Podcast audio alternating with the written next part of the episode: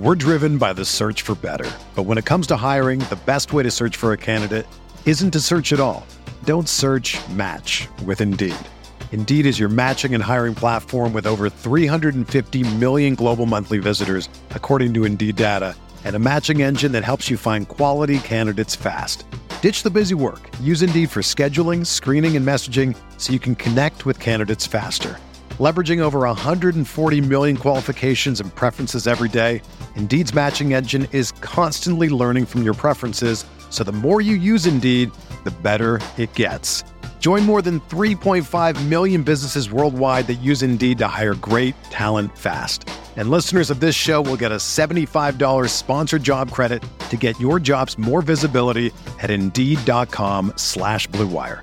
Just go to Indeed.com slash BlueWire right now and support our show by saying that you heard about Indeed on this podcast. That's Indeed.com slash BlueWire. Terms and conditions apply. Need to hire? You need Indeed. What's up, y'all? It's Drewski, and I've teamed up with Mountain Dew to produce a hilarious new basketball podcast called The Dew Zone with Drewski. Learn the backstories of your favorite ballers and celebrities like Jamal Murray. Did you have like a favorite team? Was it the Raptors at the time or no? Was the Raptors even started around that time? Come on, bro. I ain't that old, fam. you talking like I'm 50. Taylor Rooks, A'ja Wilson, and many more. You won't want to miss this. Listen to The Dew Zone with Drewski on Apple Podcasts, Spotify, and wherever you listen to podcasts. Hi, this is Scott Trout, CEO of the domestic litigation firm Cordell and Cordell. There are many life changes that can happen after divorce that make it difficult or impossible to uphold requirements of your divorce decree. The orders issued in a divorce are based on the facts presented at that time, but the circumstances used in issuing those orders can obviously change. If you feel a modification to your court orders might be necessary, talk to us at Cordell and Cordell. Contact CordellCordell.com, 1065 East Hillsdale Boulevard, Suite 310, Foster City, California, 94404.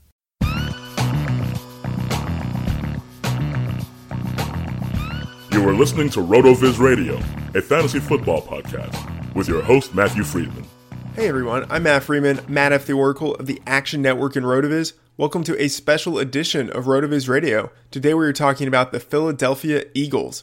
In between the NFL Combine and the draft, I'm interviewing beat reporters for every franchise 32 teams, 32 beat writers, and 32 episodes. We are covering team needs, free agency, draft rumors, basically everything between now and day one of the draft. For this episode, I'm joined by Ed Kracz, an Eagles beat writer for Eagles Wire on USA Today. In this episode, he talks with us about the rehabilitation of Carson Wentz, the impact the departures of offensive coordinator Frank Reich and quarterbacks coach John DeFilippo might have on the team, and the Eagles' plans for the first round of the draft. Before we get to the guest, I'd like to remind you that you can get a listeners only 30% discount to a RotoViz NFL pass through the NFL podcast homepage, rotoviz.com slash podcast. Your subscription gives you unlimited access to all of the premium NFL content on the site, and it supports the pod. All right, let's get to the guest.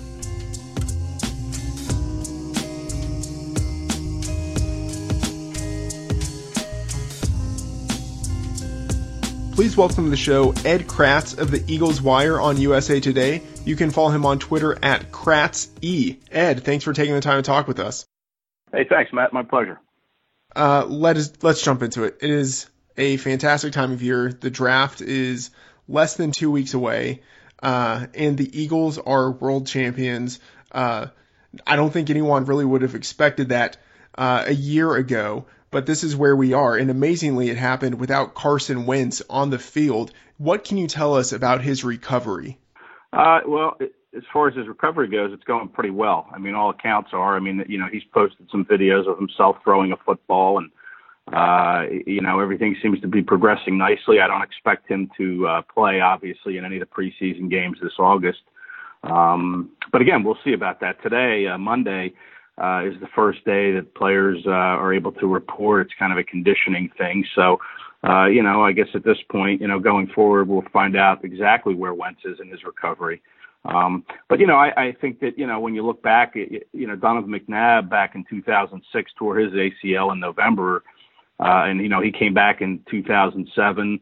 Uh, he played in the preseason and was healthy, but he just didn't seem to be the same guy. He took a lot of sacks more than normal, and the team's offense went from sixth in the league down to I think 17th uh, that season when he came back. So, you know, coming back from an ACL is a challenge mentally and physically. And, uh, you know, we'll see if Wentz is able to handle that. All right. So Nick Foles is there as the backup. Uh, it seems as if he is firmly entrenched with the team for 2018, right? Like barring any sort of miraculous uh, trade or something, he's there, right? And he's he's going to be the guy as the backup. Yeah, he'll, uh, yeah, and he could, you know, depending on Wentz's uh, health, he'll, he could start the season. Um, but right now, yeah, he'll take all the reps, uh, you know, as these OTAs start to pick up in uh, May and then the mini camp arrives in June. He'll be the guy taking the snaps with Nate Sudfeld, um, you know, taking those uh, backup snaps. Uh, the Eagles really like Nate Sudfeld. They spent the whole off season singing his praises, and they would be quite comfortable with him stepping in uh, should something crazy happen uh, with Foles and a trade develop. Uh, you know, remember a couple years ago when Sam Bradford was supposed to be the starter going into the 2016 season, uh, and then Teddy Bridgewater had that knee injury, and the Vikings felt they were close, so they gave up a first round pick for Bradford. The Eagles turned that into Derek Barnett last year, who, you know, to me had one of the better rookie seasons uh, of anybody. Uh, made some huge plays uh, during the season, including in the Super Bowl, getting that key fumble recovery uh, of Brady to kind of set up the you know, the game-winning field goal for the Eagles. Uh, so, you know, if something like that were to develop, nothing's etched in stone. I think the Eagles would part with Foles and, you know, turn this over to Nate Sudfeld. And, you know, they could end up drafting a quarterback later in this draft. Uh, they do like to draft quarterbacks uh, every couple years. And, you know, this feels like a year where maybe they'll do that. All right. The backfield, uh, Jay Ajayi is there. Um, but he's obviously not the only guy. He's supplemented with a, a number of runners there his contract uh, runs out after this year. Uh, what do you think we should expect to see with him, and how the uh, the workload in that backfield is going to be split? Yeah, yeah, like you said, Ajayi's in his final year of his rookie deal, and he also has that knee uh, uh, situation. You know, he's got the knee, uh, kind of a degenerative knee situation where he can't always participate in practice. You know, the uh, teams like the Dolphins and then the Eagles, after they acquired him, kind of rested him uh, from practice occasionally uh, just to preserve that knee. So really, those are two big issues with Ajayi. Like you said, he's in the final year of his deal, and then the knee. Um, but you know, Pederson, Doug Pederson likes to rotate his running backs, just like you know, uh, defensive coordinator Jim Schwartz likes to rotate his defensive linemen. You know, we saw that last year. You know, with Corey Clement, Jay Ajayi, and LeGarrette Blunt all taking significant carries, playing a role in the passing game. So now they lose one of those pieces in LeGarrette Blunt, who leaves for free agency to go to Detroit. You still have Corey Clement, obviously, who to me was one of the league's biggest surprises last year. He scored seven touchdowns between catching, you know, receiving and running, and he had the, the, the catch in the Super Bowl uh, against the Patriots. So they still have Clement, they still have Ajayi. They're going to rotate those two guys heavily.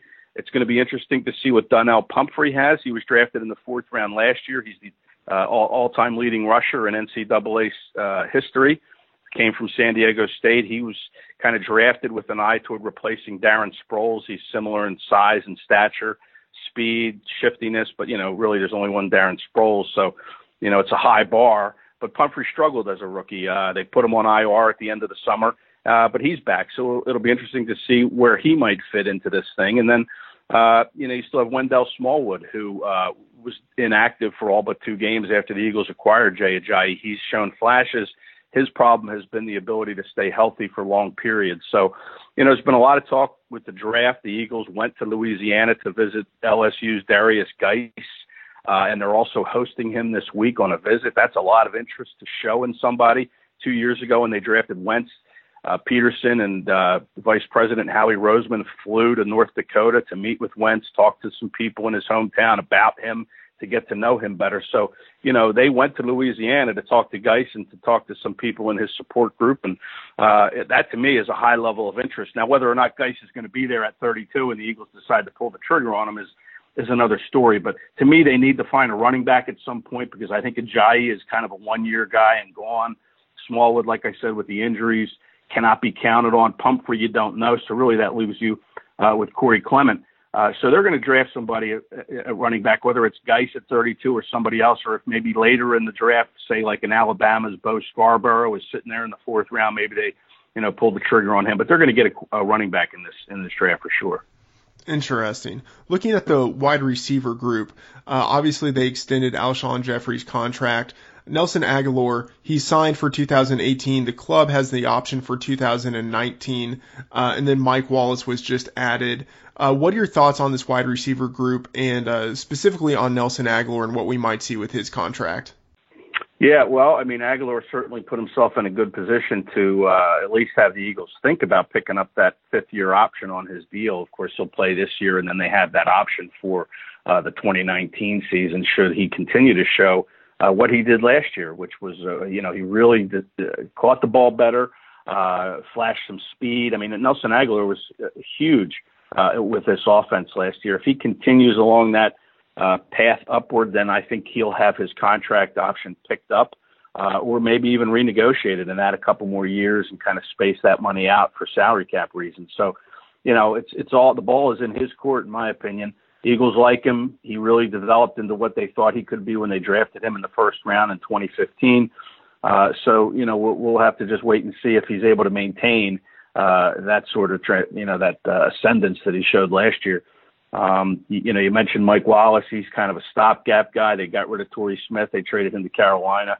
Um, but you know, Mack Hollins, you know, he got some snaps last year in place of Torrey Smith. He, you know, he was drafted kind of as a special teams guy, but uh, you know, he got some time uh, catching the ball as well. Had a big play against Washington, a 70 plus yard touchdown catch that he had. He's got speed deep. Um, so I expect that he might have a little, bit of a bigger role on the offense this year. Uh, and then Shelton Gibson, who was a kid that really didn't play a whole lot last year. He played late on special teams. He was a uh, fifth round pick last year out of West Virginia. He has some speed. You know, they may even use him to return kicks. But, you know, they have these two kids that they drafted Hollins and Gibson last year that they want to see take that that second year step that you know players tend to make uh, if they're any good. Uh, you know, and the Eagles, like Darius Guice, they've shown a lot of interest in SMU's Courtland Sutton in the draft, maybe to a lesser extent Maryland's DJ Moore. Uh, you know, they could pull the trigger there at 32 on a receiver, uh, someone that can kind of come in and learn the NFL without a whole lot of pressure on him to be the man. Um, Sutton's been compared to Alshon Jeffery, big bodied guy, good red zone target. Uh, but you know, you're looking at the Cowboys who draft obviously earlier than the Eagles, and they need a wide receiver after letting uh, Dez Bryant go. So you know, maybe they get one of those guys or a Calvin Ridley. So uh, you know, the Eagles could pull the trigger first round on a receiver at 32, or the, you know, maybe they go later for someone like maybe Penn State's DaeSean Hamilton if he's sitting there. Uh, Washington's uh, Dante Pettis uh, who can also return kicks. And Eagles are looking for someone to return kicks. So, you know, maybe they go later in the draft on a receiver, kind of like a running back. I think that's what they're going to do. Is if they don't go early with a receiver at number one, uh, then they'll go later. I think at some point on a, on a receiver. What about tight end? I mean, obviously the team has Zach Ertz, uh, who's incredibly important to what they do. Last year they had Trey Burton, who was good as a, a number two tight end and also uh, did well when he had to uh, to fill in for Zach Ertz. Is tight end a position the team is likely to address in the draft? Yeah, again, again, like running back and receiver, yeah, they need to get a tight end. I mean, they like to have depth at that spot. They, you know, Brent Celek, obviously they released. He, you know, he hasn't been signed. Maybe he retires. Uh, I doubt that the Eagles will re-sign him for a veteran minimum. I doubt he'll come back and do that. But yeah, Trey Burton leaving was was a big leaves a leaves a big hole. So um, I doubt they would go for a tight end at 32. I know there's been talk that maybe they'll draft that kid from South Dakota State, Dallas Goedert, or maybe even Penn State's Mike Gesicki. But I, I'd be surprised if they went with a, a pass catching tight end, even though it could create all sorts of headaches for a defensive coordinator trying to stop Ertz and a guy like Gesicki or Goedert. Uh, but you know maybe they want to find a, dra- uh, a tight end later in the draft who can block. Uh, that was kind of Celek's role toward the end of his career. Was very good at it in the run game, uh, and the best blocking tight end in this draft, who I think is considered the best blocking tight end anyway, is a kid from San Diego State, David Wells. Uh, that could be sitting there in the fifth or sixth round. Maybe they take a flyer on him, uh, kind of as a blocking tight end. Or, or Stanford's Dalton Schultz is out there also. He's good friends with Ertz. He's considered a very good uh, blocking tight end. Um, so yeah, we'll see. I mean, they they have a kid Billy Brown that spent the year on their practice squad, who was a receiver in college at Division two school. I think it was Fairmont State in West Virginia uh, that he came from, uh, or maybe Glenville. I can't remember. It was a small Division two school in West Virginia where Billy Brown came from, and he's a big guy that they tried to convert into a tight end. He spent the year learning the tight end position, switching over from wide receiver. But he showed some flashes last year during training camp, and they like him. So you know he could find a home on the 53 man roster. Uh, you know by the time this season begins. Looking at the offensive line, uh, a fantastic unit. All of the starters have at least five NFL seasons, uh, but Jason Peters is coming off of an injury. Some of the guys are starting to get a little bit older. Uh, do you think they might look to make a serious investment in the offensive line?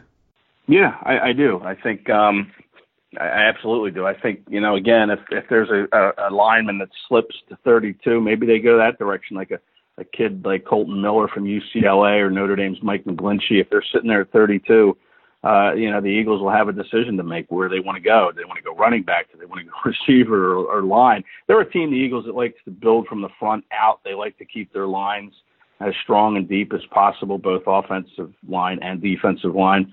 Um, you know, Halapoulivaati Vati Vaitai did a pretty good job stepping in for Peters last year. Vaitai's just in his second year.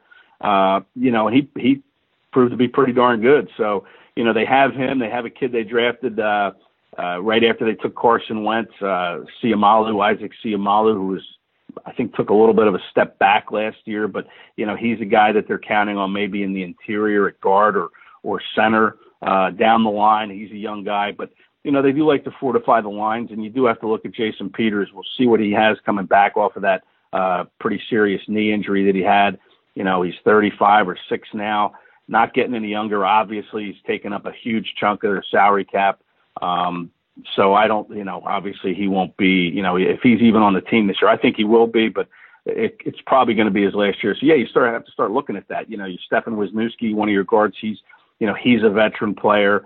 Uh, Jason Kelce, one of the best centers in the league. He's still fairly young, but you know, he's you know he's getting near 30 now also. So uh, you know, they do have to start looking at that. Of course, Lane Johnson at right tackle was still young, probably one of the best right tackles in the league. But yeah, you you always want to build your lines as strong as you can. You see what happens when you kind of neglect them, which is what you know has given the New York Giants some fits in the past. The Indianapolis Colts have struggled uh, with their offensive line play. So, you know, you want to keep that as strong as you can. And if there's somebody sitting there at 32 that they think could have been a top 25 pick and is still there on that line, maybe they go, uh, you know, in that direction at 32. Uh, so in general on offense, uh, even as it regards the the 32nd uh, pick, but really just in general, kind of, it, it, seems like because the team has no huge glaring needs, it's almost just best player available at any of the positions. Does that seem right? Yeah, absolutely. and that's really kind of the approach you should take no matter where you're drafting is take the best player available. If you draft for need, you might find yourself getting, you know, getting into some trouble uh, down the line. So, eh, you know, it's tough to say, I, you know, to, to not draft for need, especially when you're that top 10 or 15. But you're right, sitting at 32 with a roster that won the Super Bowl. Uh, it did have some losses, you know, in free agency, guys that they released also, but you know, it's still a very strong roster and a roster that they can afford to kind of look down the line a little bit uh, at contract situations and see where they might need some help, you know, in 2019 and beyond. Looking at the defensive side of the ball, specifically the front seven, the defensive line is so strong, so deep, uh, but the linebacking unit isn't quite as established. Uh, Jordan Hicks is coming off of an injury. Mychal Kendricks is, you know, the perpetual subject of trade rumors. Uh, how does the team feel about its linebackers? Well, I think them re-signing uh, Nigel Bradham to a contract, and it's really friendly type of a deal where they can kind of cut him at any point. But you know, Nigel Bradham was huge for this team last year. He was probably the well, he was their best linebacker uh, in my opinion last year, and he did a lot, especially when Hicks went out. You know, the Eagles don't use a lot of three linebackers on the field at at, at once. You know, they they, they play a lot of nickel uh, defense, so really, you know, you need those two kind of mainstay linebackers, and then the third would kind of rotate in uh, depending on the situation. So, you know, Jordan Hicks, if he comes back healthy from that Achilles, and all signs are he's fine and he will. Um, but again, we'll, we'll have to wait and see about that. And then you have Bradham. Uh, you know, you mentioned Mychal Kendricks. Uh, you know, he he's a guy that does kind of feel like he doesn't fit, uh, especially when the Eagles did some upgrading here. They signed a couple free agent linebackers, Corey Nelson from Denver and Paul Worrilow from Detroit. They also have a kid, Nathan Gerry, who uh, was drafted last year in the sixth round. Uh, he played defensive back at Nebraska, and he spent his rookie season learning how to play linebacker. Got a lot of work in at special teams. You know, again, that's that second year step up you want to see from players. We'll see if Gerry can make that jump uh, in his second year. uh, you know, and, and Kendricks, where would they have been last year without him when they lost Hicks? I mean, he was a real mainstay to that defense. So the Eagles aren't just going to give him away, but I expect them to shop him heavily uh, in the days leading up to the draft and even during the draft. All right, the secondary is uh, fairly set with Ronald Darby and Jalen Mills at cornerback, and then Malcolm Jenkins and uh, Rodney McLeod at safety. Uh, but the team just released Daryl Worley, uh, so seemingly they are now in the market for a third cornerback. And this rookie class is actually pretty deep at the position. Do you think the team might look for a cornerback in round one? Yeah, they they absolutely could. They've shown some interest in some guys in round one, but you know, don't forget Sidney Jones too. The Eagles have. He was, you know, he, he's coming off an Achilles injury that he suffered during his pro day uh, last March. Uh, had he not had that Achilles tear, Sidney Jones was considered a top 10, 15 pick in the entire draft, if not the number one cornerback in the draft, him and Marshon Lattimore who went to New Orleans. But, you know, Sidney Jones is a real talent. Uh, you know, he spent the year kind of rehabbing, learning uh, the system, but he did get some time against Dallas in that meaningless regular season finale. So he does have a little bit of taste of the NFL, but, uh, you know, he's almost like having another draft pick, Sidney Jones. So, you know, you start looking at Ronald Darby and Jalen Mills and uh, Sidney Jones, and then they're pretty high on Rasul Douglas, who they drafted in the third round last year. So they're all young kids, guys that uh, you know they're hoping can become the next Legion of Boom, if you will, a young cornerback group that can grow together, kind of like Seattle's did. Uh, you know, back in the day, of course, that you know that's no longer the Legion of Boom there, but you know the Eagles have that kind of ability at the corner now with young, talented players. Um, but again, that losing Patrick Robinson in free agency who played the heck out of that slot cornerback spot, they're going to have to got, find a guy that can play inside. And you know, you mentioned the safeties, Jenkins and McLeod. You, you know, they might want to go first round with a safety because they're not re-signing Corey Graham, who was a vital part of Schwartz's defense last year. Uh, did a lot at third safety position. So they're going to need to groom someone like uh, to replace Jenkins, who's getting older, and McLeod has some pretty uh, hefty salary cap numbers coming up uh, over the the length of the deal that he signed when he was a free agent a couple years back. So you know maybe they go with like an Alabama's Ronnie Harrison at 32 or Stanford's Justin Reid. They've shown a lot of interest in both those guys. Um, or, or you know even maybe later Marcus Allen, uh, the Penn State kid. I don't know where he'll come off the board, but yeah, I expect the Eagles to look pretty heavily at the defensive back spot. Looking at uh, you know day two and maybe even day three are there any uh, and, and, you've mentioned some prospects, but any any prospects who uh, you know whether they've been linked to the team or not, but any guys who really stand out uh, in what you've read or heard as guys who just seem to fit with what the Eagles might want to do, guys who might be kind of like the quote unquote like Eagles type of character. Yeah, well, here's the issue: is they don't have a pick on that second day. They don't have a second or third round pick.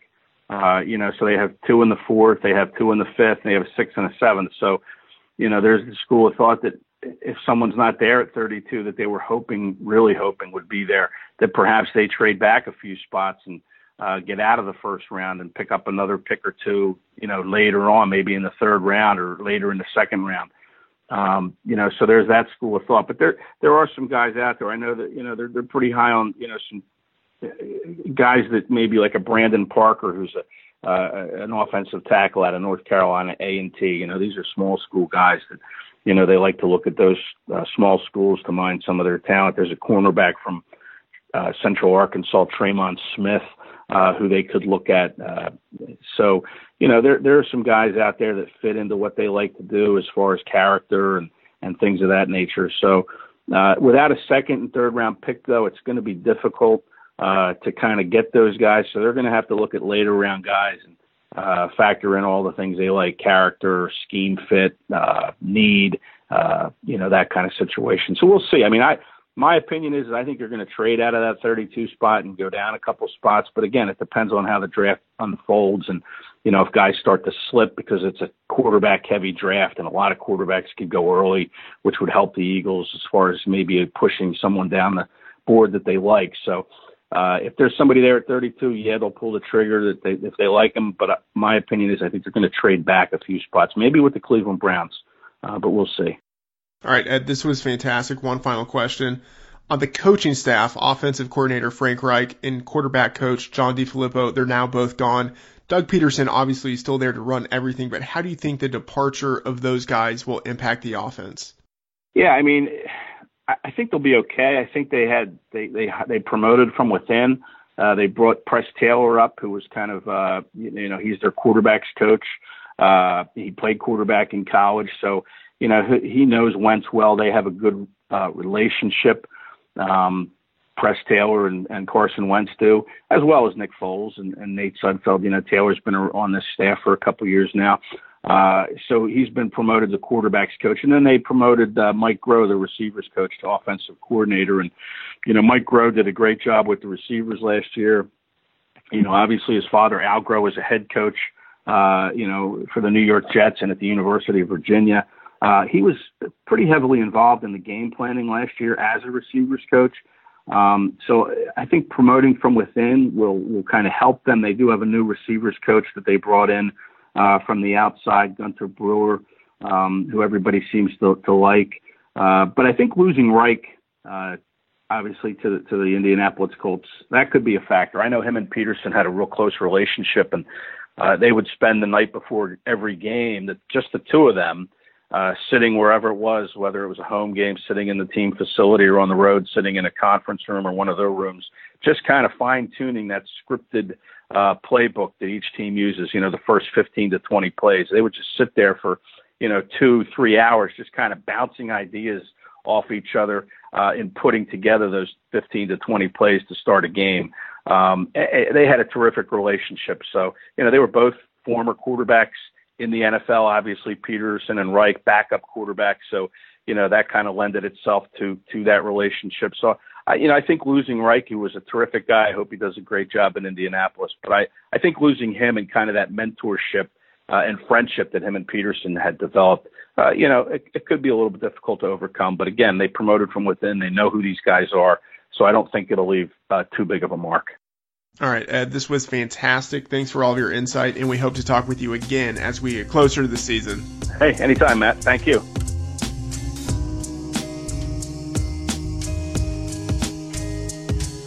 We just finished speaking with Ed Kracz, an Eagles beat writer for the Eagles Wire on USA Today.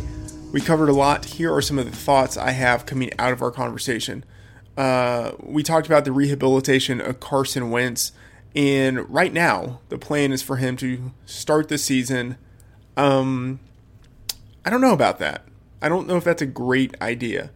Uh, and, and I think that's something that's kind of separate from like his healthfulness and whether he actually uh, physically can do it.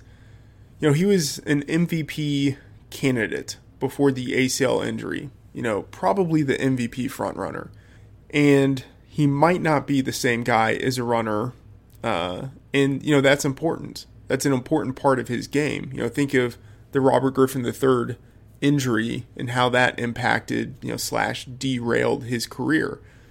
Obviously, there's a difference between Wentz and RG3 in terms of their throwing capabilities. Um, but Wentz, his, I believe his ability as a passer will even be impacted if he can't do all the things previously as a runner that he could do. And then, even if you look at previous quarterbacks who have come off of ACL injuries, they are often even just as passers, like your prototypical Tom Brady type of pocket passers. Those guys normally aren't as productive as passers. And you know my my theory on this and this is obviously just a theory. It's you know been years since I've practiced medicine. Um, that was a joke. I don't have a medical degree. Anyway, my theory on this is that even if the ACL is structurally sound and everything is fine with the knee, um, you know, the guys just aren't quite as mobile. they can't maneuver in the pocket as well. And they also probably don't have quite as steady of a base uh, from which they are throwing, and that can impact their accuracy, uh, their ability to deliver the ball quickly.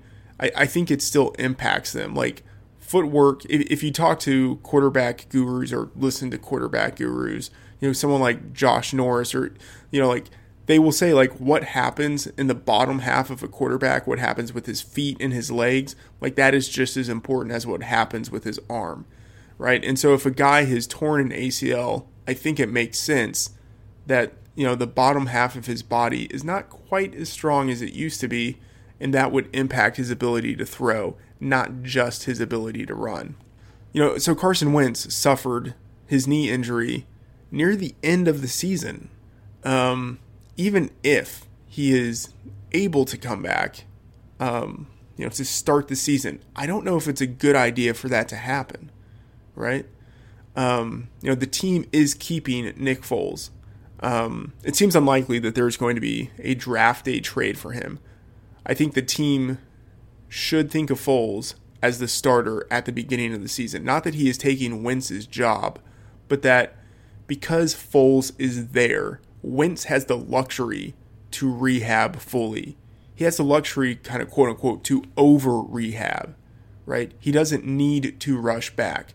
I think the worst thing that the team could do is put its franchise quarterback on the field too soon. And I think too soon might even be um, kind of within that window when a, a, team would think, okay, we can put this guy on the field, right? Just because Carson Wentz can go out there and be 80 or 90% of the quarterback uh, or the athlete that he used to be, that doesn't mean they should do it right? Why not wait till he is fully back? You know, give him give him practice snaps, let him continue to rehab during some of the season, and then you can bring him back. I really think um, bringing him back to start the season is probably doing it too soon, right? But the worst thing they could do is put him on the field before he's ready, right? Especially when they don't need to because they have a highly competent backup quarterback who could lead the offense to start the year. Right? That's the point of having Foles and not trading him so that Wentz doesn't need to rush back. Now, I think the Eagles are a smart organization. Um, you know, they've been a smart organization for years. They tend to do a lot of things well. I think they can probably be trusted um, when it comes to the rehabilitation and reintegration of Carson Wentz into the offense. Um, but this will be, I mean, I think this is the storyline, maybe not just for the Eagles, but the storyline for the NFL of the season. Does does Wentz come back, and what does he look like when he comes back? How soon does he come back? Um, if he comes back and he's, you know, he's the guy that he was last year, you know, I mean, the the Eagles at that point, I think, would be front runners to win the Super Bowl. There's just a big question around Wentz. When does he come back and what does he look like? Also, I mean, and I think this is people know about this, but it's underrated. I think um, the impact or the potential impact that the departures of offensive coordinator Frank Reich and quarterback coach John DeFilippo might have on the team. Um, people are kind of ignoring that. Like I think their absence will be felt. Pederson is obviously the guy who runs that offense. But last year, really the last two years, right, he's been able to have a kind of quote unquote second self, right? The the problem with a lot of um, a lot of hands on coaches who still run their side of the ball is that they can't they can't be as effective as head coaches because they're still basically trying to be coordinators with Frank Reich there, Pederson was basically able to delegate a lot of stuff to Reich. So Pederson could still be the uh, effective big picture thinker because he had Reich helping him out. He had someone to make sure that the small details that are still important, but the smaller details were taken care of. Right? He might not have that right away with the new offensive coordinator. Right? It takes some time to develop that partnership. So that might be something that impacts the team uh, in ways that aren't quite as obvious. And then also the absence of John DeFilippo. Um, I mean, that guy has done fantastic work when it's come to developing quarterbacks. You know, Carson Wentz rehabilitating Nick Foles, um, you know, coming out of the Jeff Fisher era. Foles was considering retirement, and you know, DeFilippo was able to help him get back to his, you know, big dick Nick ways. Um, so the impact of those two guys not being there, I think it's going to it's going to be there. Um, people don't really think about it so much, but Reich and DeFilippo, they were important parts of what that offense was doing. It should still be the same offense. It just might not function quite as well. Um, one thing that is interesting though is that in terms of the running game, it might be better this year. You have a full offseason with Jay Ajayi to learn the offense, and you have Corey Clement entering his second season in the league. Right? The combination of those two guys could be really good, and it could be better this year than it was last year, just you know, because of the natural development of having those guys with more time in the system. In in the conversation with Ed, one thing that I thought was interesting uh, is that the team is looking at the skill position players in the first round. Um, you know, if Derrius Guice falls to number 32, he could be the pick, even though the Eagles don't have a big need at the running back position. You know, the same with wide receiver. They have Alshon, they have Agholor, they have Mike Wallace, they have Hollins and Gibson on the bench, and they're reportedly very interested in those guys. So that's five wide receivers right there. Um, but if Courtland Sutton or DJ Moore, maybe even Calvin Ridley, if one of them falls that far, the Eagles could take them. I thought it was interesting that they are looking for a tight end, which makes sense because they have very little depth behind Zach Ertz at this point. But what they are really looking for is a tight end who can block. Right? So much focus has been given to the departure of Trey Burton. Um, and that makes sense because he was an athletic guy. He was the guy who really filled in uh, for Zach Ertz and supplemented what he did as a receiving tight end. Uh, but people also forget about Brent Celek, and he's no longer with the team. And he played a lot of snaps as the second tight end on the field, right? And specifically, his role was to be the guy who could block, right? So the Eagles, they do need to add tight end depth, but that almost certainly won't be in round one. And the team doesn't have a pick in round two, right? They might trade down in round one and they could pick up, uh, you know, an extra round two or a day two pick. But it's notable that they think of blocking tight end as the bigger need than a second receiving tight end behind Ertz. Um, you know that that I think is actually significant. But in terms of the Eagles' plans for the first round of the draft, I mean, it's like what what do you get the team that has everything, right? They have probably the deepest roster in the league. They have no obvious needs you know, pick number 32 is Value City. It's all about drafting the guy who shouldn't have fallen that far. And Ed mentioned that the team, you know, might like an offensive lineman at number 32, an eventual uh, replacement for Peters at, at left tackle. Um, you know, or maybe, you know, if one of the kind of premier defensive tackles falls to that pick, you know, that could be the guy. You know, they they value those guys in the trenches. Yeah, but really at that point, it's it's impossible to predict really where this team is going to go with that pick or if they will trade down because, I mean, no one has. sorry, no one has much idea what's going to happen in the first 31 picks. You know, you know that it is highly probable that say, you know, like 20 20 guys could be off the board.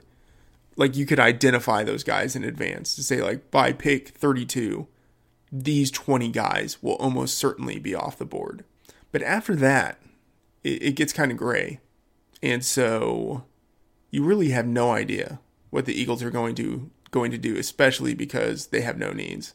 So you know we're just sort of sitting here like hey no idea honestly whatever they they do it probably won't matter much for 2018 anyway it will matter for the future but 2018 is basically all about Wentz's health. Uh, even so, if they happen to draft a guy like Guice or Sutton or Moore, I'm going to be pretty excited. And that's going to do it for this Eagles focused special edition of road RotoViz Radio. Be sure to check out the episodes for all the other teams on RotoViz in the podcast feed. I'm Matt Freedman, Matt F. the Oracle. Thanks for tuning in. Thank you for listening to this special edition of RotoViz Radio, the flagship RotoViz podcast. Special thanks to Hassan Rahim, the producer for this episode, and to Colin Kelly, the assistant executive producer for the podcast channel. Please review the show on iTunes under the RotoViz Radio feed. Contact us via email, rotovizradio at gmail.com. We'd love to hear what you think, and follow us on Twitter at RotoViz Radio. And remember, you can always support the show by subscribing to RotoViz at a 30% discount through the NFL podcast homepage, rotoviz.com slash podcast. This September at local area Subway restaurants, your meal purchase will help our neighbors in need. Purchase a sub drink and chips and help us donate 200,000 meals to local Feeding America food banks. Subway meal includes any sub salad or wrap with any drink and chips or two cookies. For every two meals purchased through September 30th, participating Subway restaurants will donate one meal up to 200,000 meals to San Francisco and East, North, South Bay Area food banks. One meal is the monetary equivalent of 10 cents. Meals secured by Feeding America on behalf of local member food banks. So pick up a great meal and make a difference in the community. This September at local area Subway restaurants, your meal purchase will help our neighbors in need. Purchase a sub drink and chips and help us donate 200,000 meals to local Feeding America food banks. Subway meal includes any sub salad or wrap with any drink and chips or two cookies. For every two meals purchased through September 30th, participating Subway restaurants will donate one meal up to 200,000 meals to San Francisco and East, North, South Bay Area food banks. One meal is the monetary equivalent of 10 cents. Meals secured by Feeding America on behalf of local member food banks. So pick up a great meal and make a difference in the community. Whether you're a world class athlete or a podcaster like me, we all understand the importance of mental and physical well being and proper recovery for top notch performance. That's why I'm excited that Unifyd Healing is sponsoring this podcast. Unifyd Healing is a new and super innovative global network of wellness centers powered by Energy Enhancement System, or EE System. If you haven't heard of the EE System, you'll want to listen up. This technology promotes wellness, deep relaxation, purification, and rejuvenation. At hundreds of locations across the globe, access to a center is easy and affordable. Interested in experiencing the EE system technology for yourself? Go to unifydhealing.com slash bluewire to learn more and find a center near you. That's U-N-I-F-Y-D healing.com slash bluewire. No material or testimonials on the Unifyd Healing website are intended to be viewed as medical advice or a substitute for professional medical advice, diagnosis, or treatment. Always seek the advice of your physician or other qualified healthcare provider with any questions you may have regarding a medical condition or treatment and before undertaking a new healthcare regimen, including EE system.